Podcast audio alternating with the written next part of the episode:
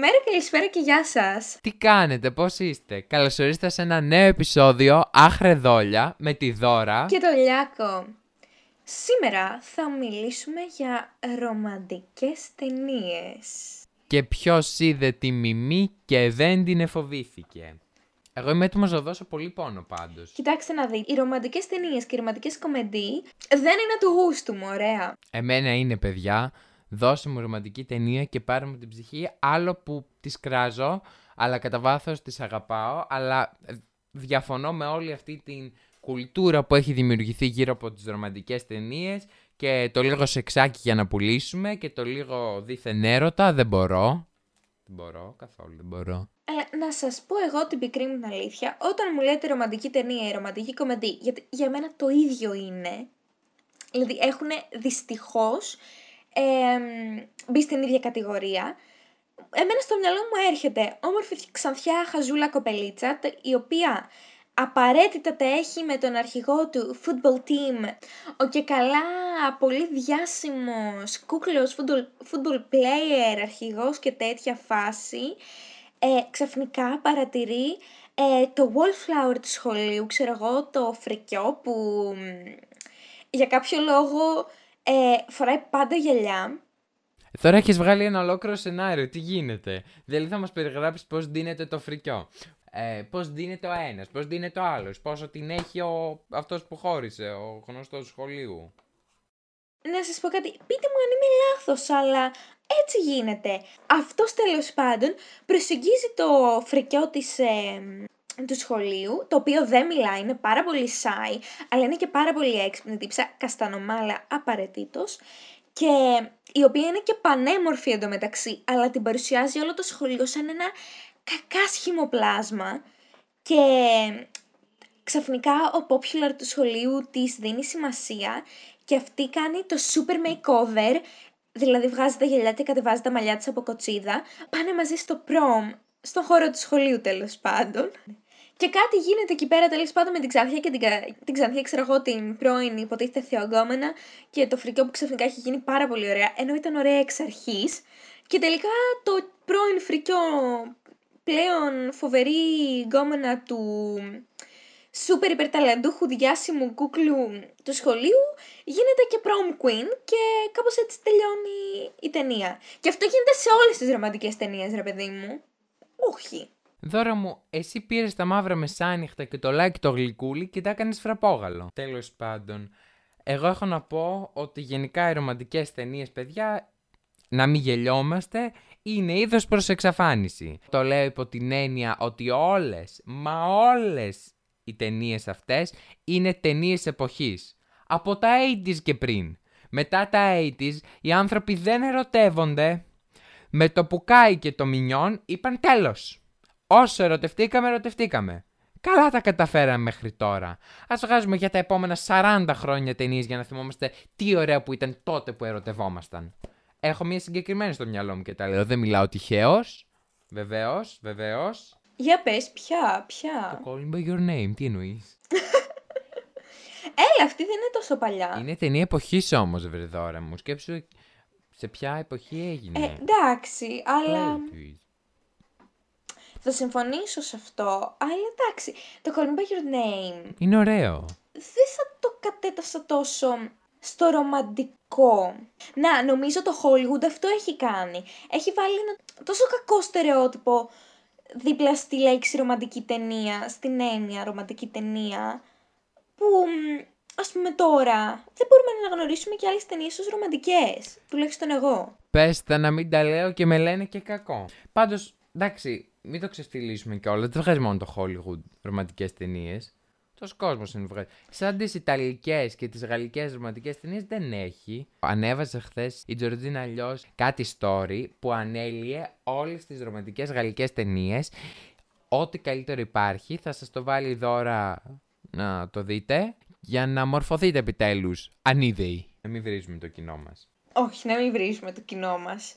Θέλω να πω το εξής, ότι οι περισσότερες ε, ρομαντικές ταινίες έχουν ένα ακόμα στερεότυπο. Μας έχουν φυτέψει την εξής ιδέα ότι θα έρθει ο σούπερ κούκλος πρίγκιπας με το άσπρο άλογο και θα μας ερωτευτεί παράφορα και όλα θα κυλάνε ρόδινα στη ζωή μας και ναι, Ω, όχι ρε παιδιά, όχι, δεν, είναι, δεν είναι έτσι. Δηλαδή, εκτιμάω πάρα πολύ τις ρομαντικές ταινίες οι οποίες, ναι, θα φέρουν το γούτσου γούτσου, θα φέρουν τον καλό πρίγκιπα, αλλά στο τέλος θα τον σκοτώσουν. Είσαι γεννημένη εσύ κοκκινόπουλος. Όχι, να σου πω κάτι, μου αρέσουν οι ρεαλιστικές ρομαντικές ταινίες, ρε παιδί μου. Αυτές που δύο άτομα θα ερωτευτούν, θα ζήσουν με ένα αλφα χρονικό διάστημα μαζί, τον έρωτά τους, ε, και μετά κάτι θα γίνει και δεν θα καταλήξουν μαζί, ρε παιδιά.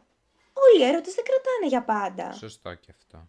Πάντως εγώ έχω να τεκμηριώσω αυτό που λέει η Δώρα με επιστημονικά δεδομένα, διότι τα στατιστικά του Δόλια Analytics με πληροφορούν ότι σε ποσοστό 92% οι ρομαντικές ταινίες διαδραματίζονται σε χωριό, κομμόπολη, εξωτικό νησί, βουνό, δάσος και άλλα. Αυτό θα σας πω εγώ γιατί συμβαίνει. Γιατί παιδιά, σε αυτά τα μέρη δεν υπάρχουν προβλήματα. Όλα μοιάζουν ιδηλιακά. Γιατί οι πρωταγωνιστές δεν έχουν να ξυπνήσουν στις 6, να πάνε για δουλειά, να κολλήσουν στην κίνηση και στο καυσέριο και μόλις φτάσουν στη δουλειά να τους βάλουν και κολόχερο επειδή αργήσανε οι πρωταγωνιστές κατά βάση το ξύνουν όλη μέρα. Ξυπνάνε κάπου το μεσημέρι να φάνε να πηδηχτούν και να ξανακοιμηθούν. Αυτό είναι ζωή. Αυτό προσπαθούν να μας περάσει το Hollywood, ότι αυτό είναι ο πραγματικός έρωτας.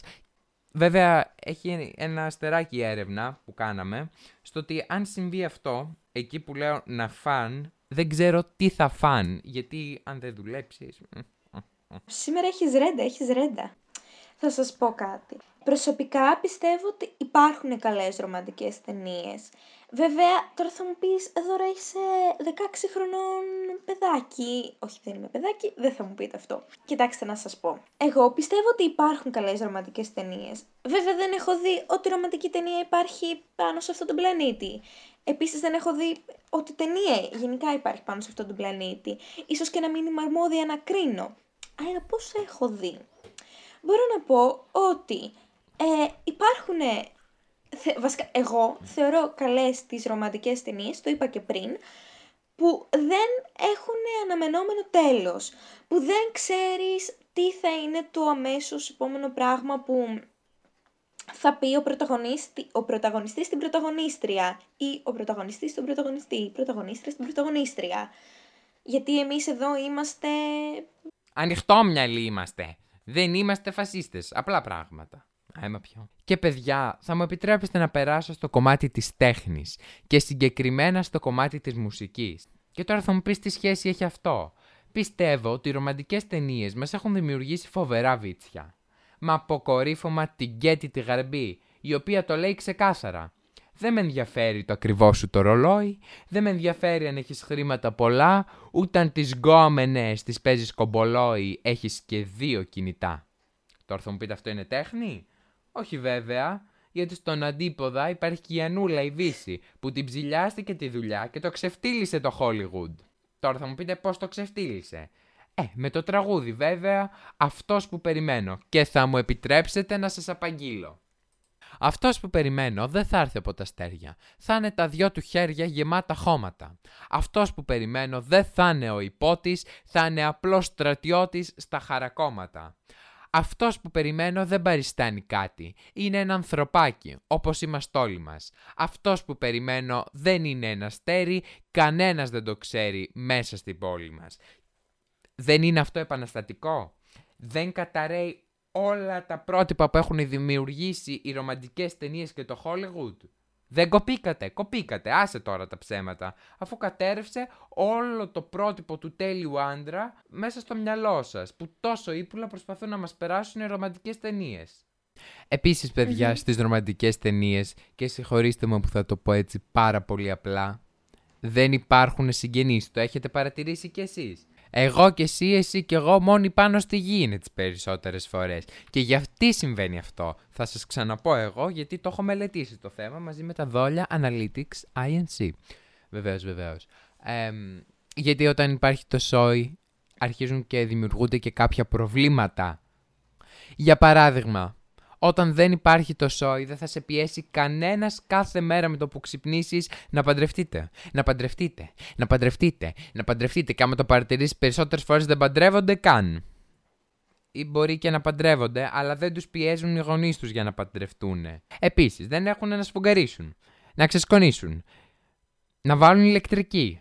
Να τακτοποιήσουν να μαγειρέψουν, να πλένουν τα πιάτα. Συγγνώμη, θέλουμε να είμαστε ρεαλιστικοί σε μια βάση και δεν μπορούμε. Τι είναι όλα αυτά; Με αποκορύφωμα τη γαλάζια λίμνη, στο οποίο δεν κάνουν τίποτα. Σε όλη την ταινία το μόνο που κάνουν είναι να ψαρέψουν ένα ψάρι. So what?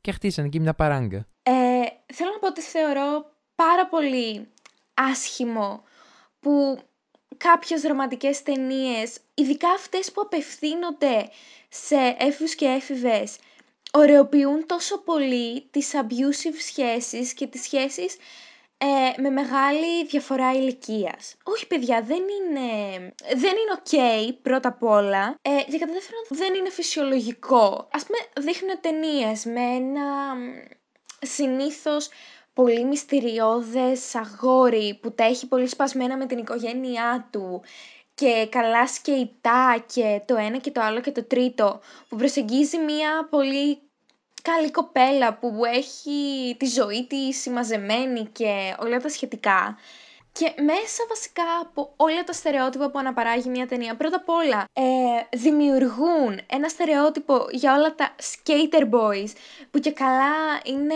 abusive στις σχέσεις τους και το ένα και το άλλο και το τρίτο, ενώ προφανώς αυτό δεν ισχύει και το προμοτάρουν πάρα πολύ ε, οι ρομαντικές ταινίες.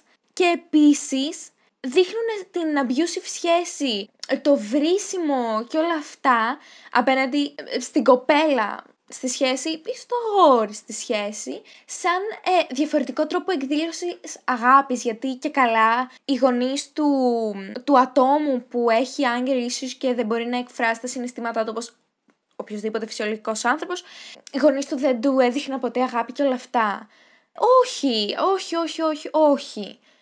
Απλά όχι, δεν γίνεται ταινίες ε, οι οποίες απευθύνονται σε κόσμο, σε, σε actual κόσμο, να δείχνουν ότι αυτό είναι ok.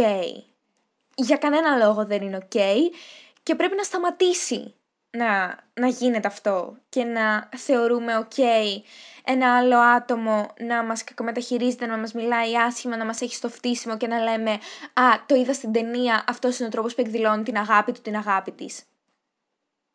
Πιστεύω ότι είναι πολύ επίκαιρο αυτό το θέμα, ειδικά αυτό το καιρό με όλα όσα συμβαίνουν στην Ελλάδα. Και συμφωνώ απόλυτα. Και να προσθέσω ότι και οι σχέσεις μεταξύ ατόμων που έχουν μεγάλη διαφορά ηλικίας, τα άτομα αυτά είναι ανήλικα, είναι παράνομο. Αυτές οι σχέσεις διώκονται ποινικά. Και όταν υπάρχει κακομεταχείριση εννοείται, δεν το συζητάμε, ότι διώκεται ποινικά και το καταγγέλουμε γιατί δεν είναι ok. Πραγματικά δεν είναι ok και είναι ένα μεγάλο κακό που δημιουργούν οι ρομαντικές ταινίες και έχει περάσει κάπως ας πούμε ότι αν έχεις πολλούς καυγάδες ε, είσαι ευτυχισμένος γιατί αυτό είναι ο έρωτας. Ή άμα βρίζεστε ή κάνετε έχετε μια διαφορετική σχέση από τους άλλους αλλά είστε πιο ερωτευμένοι. Δεν ισχύει αυτό όταν υπάρχει κακοποίηση πρέπει να την καταγγέλουμε. Τελεία. Ναι, ε, και παρόλο που τα podcast μας γενικά είναι πιο ανάλαφρα, πιο διασκεδαστικά, αποφεύγουμε να μιλήσουμε για σοβαρά ζητήματα, ε, θέλω να πω το εξής. Είναι καλό να φεύγουμε από καταπιεστικές σχέσεις και όσο και να φοβόμαστε πρέπει να το κάνουμε για το δικό μας καλό. Και δεν πρόκειται να πάθουμε τίποτα κακό. Ίσα ίσα κάνουμε καλό στον εαυτό μας. Μη φοβάστε να μιλήσετε. Υπάρχουν άτομα που σίγουρα θα σας ακούσουν. Και μιας που χθες ήταν ε, η Παγκόσμια ημέρα της γυναίκας, χθες για όταν το γυρίζουμε, δηλαδή 8 Μαρτίου είναι η Παγκόσμια ημέρα της γυναίκας, θέλω να πω ότι αν συμβαίνει κάτι τέτοιο μπορείτε να καλέσετε στο 15900 ανώνυμα όλη την ημέρα. Είναι 24 τηλεφωνική γραμμή που μπορεί οποιοδήποτε υφίσταται οποιαδήποτε μορφή κακοποίησης ή βίας ή ακόμα απόπειρες βιασμού, θύματα πορνογραφίας και τράφικινγκ να τα καταγγέλλει εκεί πέρα ανώνυμα μέχρι να αξιολογηθούν και να οδηγηθούν στη νομική οδό. Αυτό ήταν λοιπόν το επεισόδιο. Ελπίζουμε να σας άρεσε, ελπίζουμε να βγει και κάτι καλό μέσα από όλο αυτό και τα λέμε στο επόμενο επεισόδιο. Γεια σας! Πολλά φιλιά!